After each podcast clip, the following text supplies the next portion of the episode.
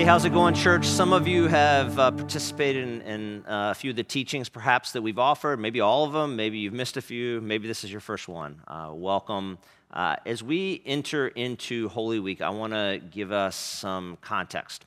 So, we are part of, we participate as the body of Christ globally, as the church of Jesus in what is typically referred to as a church calendar for certain Protestants or maybe uh, low church folks like myself growing up, that was an alien concept. I didn't even know what that was. And it's become really dear to me in my own journey as providing helpful framework.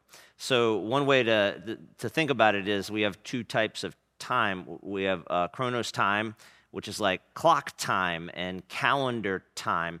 And then uh, we have Kairos time, which is a that's God time. That's a, a whole other deal uh, that doesn't go in like a linear fashion. And so we're totally wired around clock time and calendar time. I am, you are. That's how we it. And there's nothing inherently wrong with that. But as we follow Jesus, increasingly, I think it's helpful that we align ourselves with God time. And the church calendar helps us do that. We have a calendar, it's important. You don't want to miss birthdays and special events or be late for certain important things in your life. So stay on, on track with your regular calendar. I'm not saying that. But more importantly, as followers of Jesus, we've got to tune our hearts and our minds to God's calendar. And I think that's the church calendar. And it's also beautiful to think that throughout space and time, and right now all over the world, and the global church is exploding, there's revivals happening everywhere, that we are joining with, our, with other followers of Jesus and other churches to participate in the church calendar. So the church calendar starts in uh, December with Christmas. And so that's the beginning of the church calendar. So again, wipe away that the beginning is January. That's, the, that's a secondary calendar. The real calendar begins in December and then off we go. And here's the way I explain it that's been helpful for me. I think as we participate in the church calendar, certain feast days, certain remembrances, the big events, we begin to enter the story and make it our own, which is what we're called to do as followers of Jesus. We learn from the past, we pull that truth forward, but in the moment, we're meant through the power of the Holy Spirit to relive the story we're in. And we're always being told to remember, always being told to remember because we forget. And remembrance isn't just a cognitive, oh yeah, I remember that trivia point. Remembrance is a biblical word, is a fully embodied communal experience. And so that's what we're trying to invite the church into as we enter into the church calendar. I hope that's helpful. It's helpful for me. I never knew it really until relatively recently, and it's kind of brought me alive in a new way. So, to, to contextualize ourselves, we are now in the church calendar. We've been in the Lenten season, which is a season of preparation for where we are right now. And that's what we typically call the Holy Week. And, and that starts with uh, Sunday, Palm Sunday is what we call it. And if you know the story at all, and it's okay that you don't, that's when Jesus enters into Jerusalem. And he is entering in on a really embarrassingly small animal. So it's kind of a comical scene. And what Jesus is doing um, he's kind of mocking the powers that be because Roman generals, after a war, and if they were victorious, they would enter into the main gate of a city and they'd have all their officials and the most important people with them, and people would be lining the road with palm branches and shouting praise to them, often calling them gods. And at the very end of the triumphal procession would be the prisoners, chained and slaves that they've conquered. So this was a regular deal, and now it gives new light to this story. Jesus is entering in as the King of Kings, but a new kind of king. As Jesus always does, he's flipping everything on its head. And so Jesus is, is illustrating a new triumphal procession, not a big war horse, but a small, embarrassing animal. That he's, you know, he's trailing his robes and his bedraggled ragtag crew with kind of a few palm branches. I mean, it's it's kind of meant to be comical and sad and also illustrate who is truly king and, and how you really use power.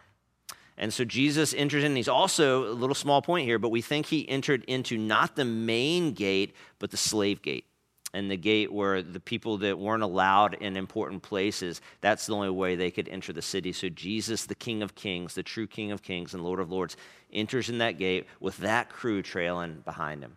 And then he goes in, he gets a lay of the land. He goes to the temple, which is this magnificent building that Jewish people believed was the locus of God's presence. And Jesus cleared it out not using violence against people, but he cleared it out. He's zealous for God's house. He's stepping into that moment saying, I'm the real temple. I'm the new space where heaven and earth are going to meet. But also, don't you dare put barriers between other people and God. And as the new temple, there will be no barriers. I'm about to make that plain for the world uh, to see.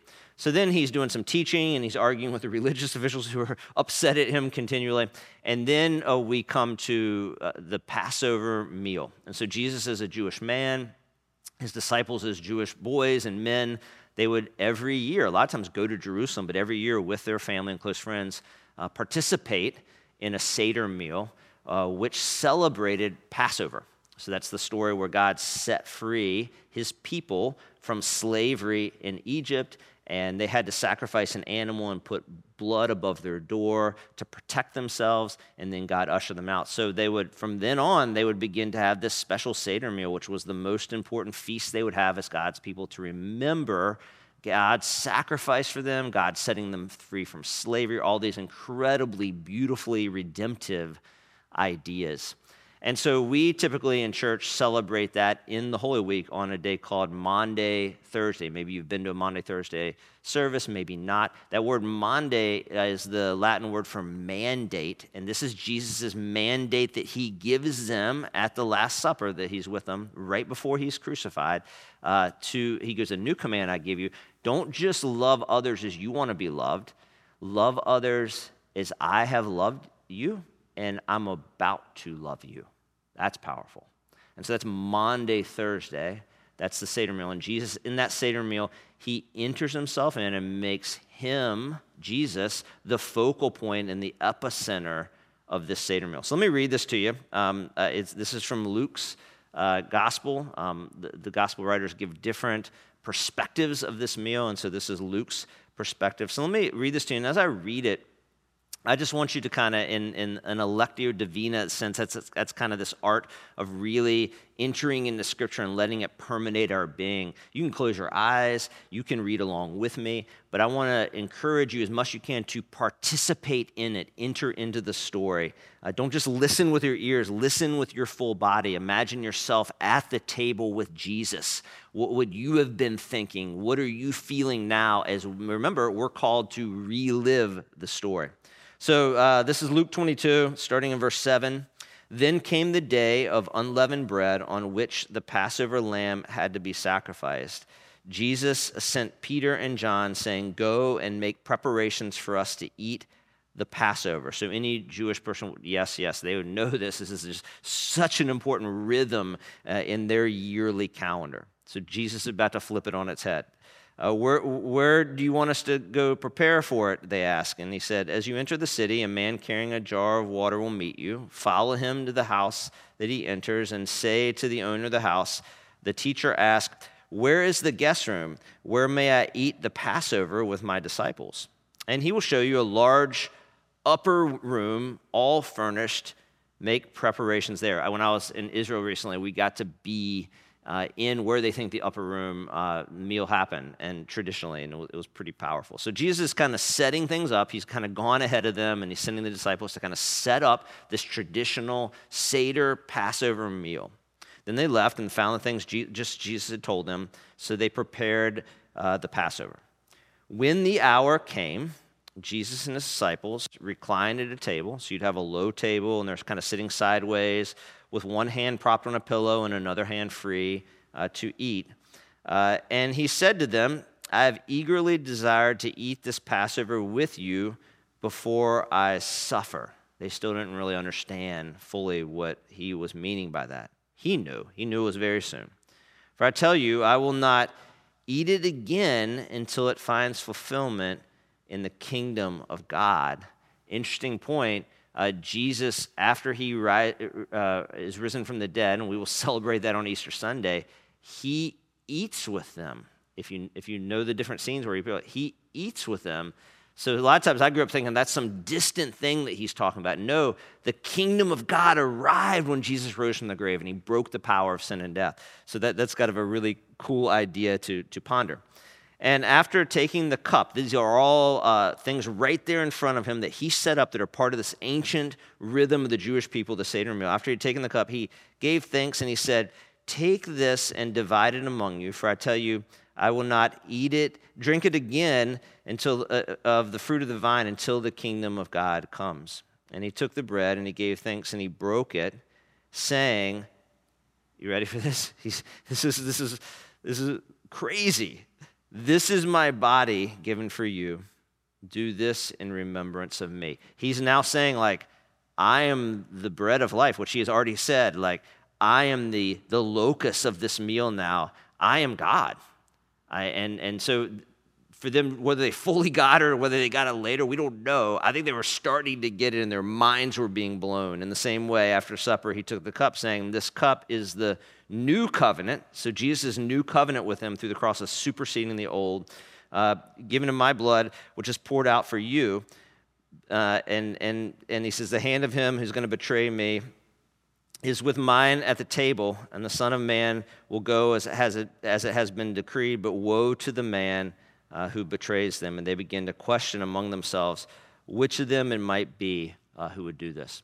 And there's a lot of other great stuff there, but f- for the purpose of today's teaching, uh, maybe return to Luke 22. Maybe situate yourself in it, read it again and again, pray through it. What might you have been thinking? When you came to this festival every year, the Seder meal, and you were looking to God and God alone as the Redeemer and the Deliverer, the one who sets you free from slavery, you're remembering that with your full body. They would tell stories about uh, salvation of old and being set free as they would sit around the Seder meal. And now Jesus is putting him in the, himself in the very center of that. And then it, I'm sure it would all click later for them when he, in short order, would go to the cross. And that's Good Friday that we celebrate and uh, we grieve. We, we take time to look at our own brokenness, my own brokenness. Uh, that Jesus took all of that brokenness in John and all that brokenness in you, and he hung it on himself on the cross, and he bore it, and he broke it, and he removed it. And there's no more barriers uh, between us and God because of Jesus and his work on the cross. Uh, and there's no, there's no true uh, power of the cross, though, without the resurrection. If Jesus stayed in the grave, as Paul would say to the Corinthians, we are all the most foolish of people in the world, right? We're just idiots because he's just another dude saying stupid stuff. But we know that isn't true. And so when Jesus rose from the grave on Easter Sunday, and we will celebrate that together. That is the high mark of the church calendar because the kingdom has fully come in Jesus. Heaven and earth have come together in Jesus. And finally, finally, what was broken in Genesis 1 is set whole. And Jesus offers open his hand from the cross and invites us in. And that invitation is, is, is for all of us. So as we as we enter the church calendar this year, I, I would challenge you to enter it with new vigor. Uh, don't stay at a distance from it. Uh, enter into it in a new way with your full body and with your full mind and with your full heart. And we've kind of been uh, rallying around the Lord's Prayer, and it's a very simple prayer. Uh, ho- hopefully, that's beginning to become a rhythm in your life. So, I'd like to just kind of pray that over us as we uh, conclude uh, this teaching. Uh, Our Father who art in heaven, hallowed be your name. Your kingdom come, your will be done on earth as it is in heaven. Give us this day our daily bread. Forgive us our trespasses as we have forgiven others. Lead us not into temptation, but deliver us from the evil one. For yours and yours alone is the kingdom and the power and the glory forever and ever. And all God's people said, Amen.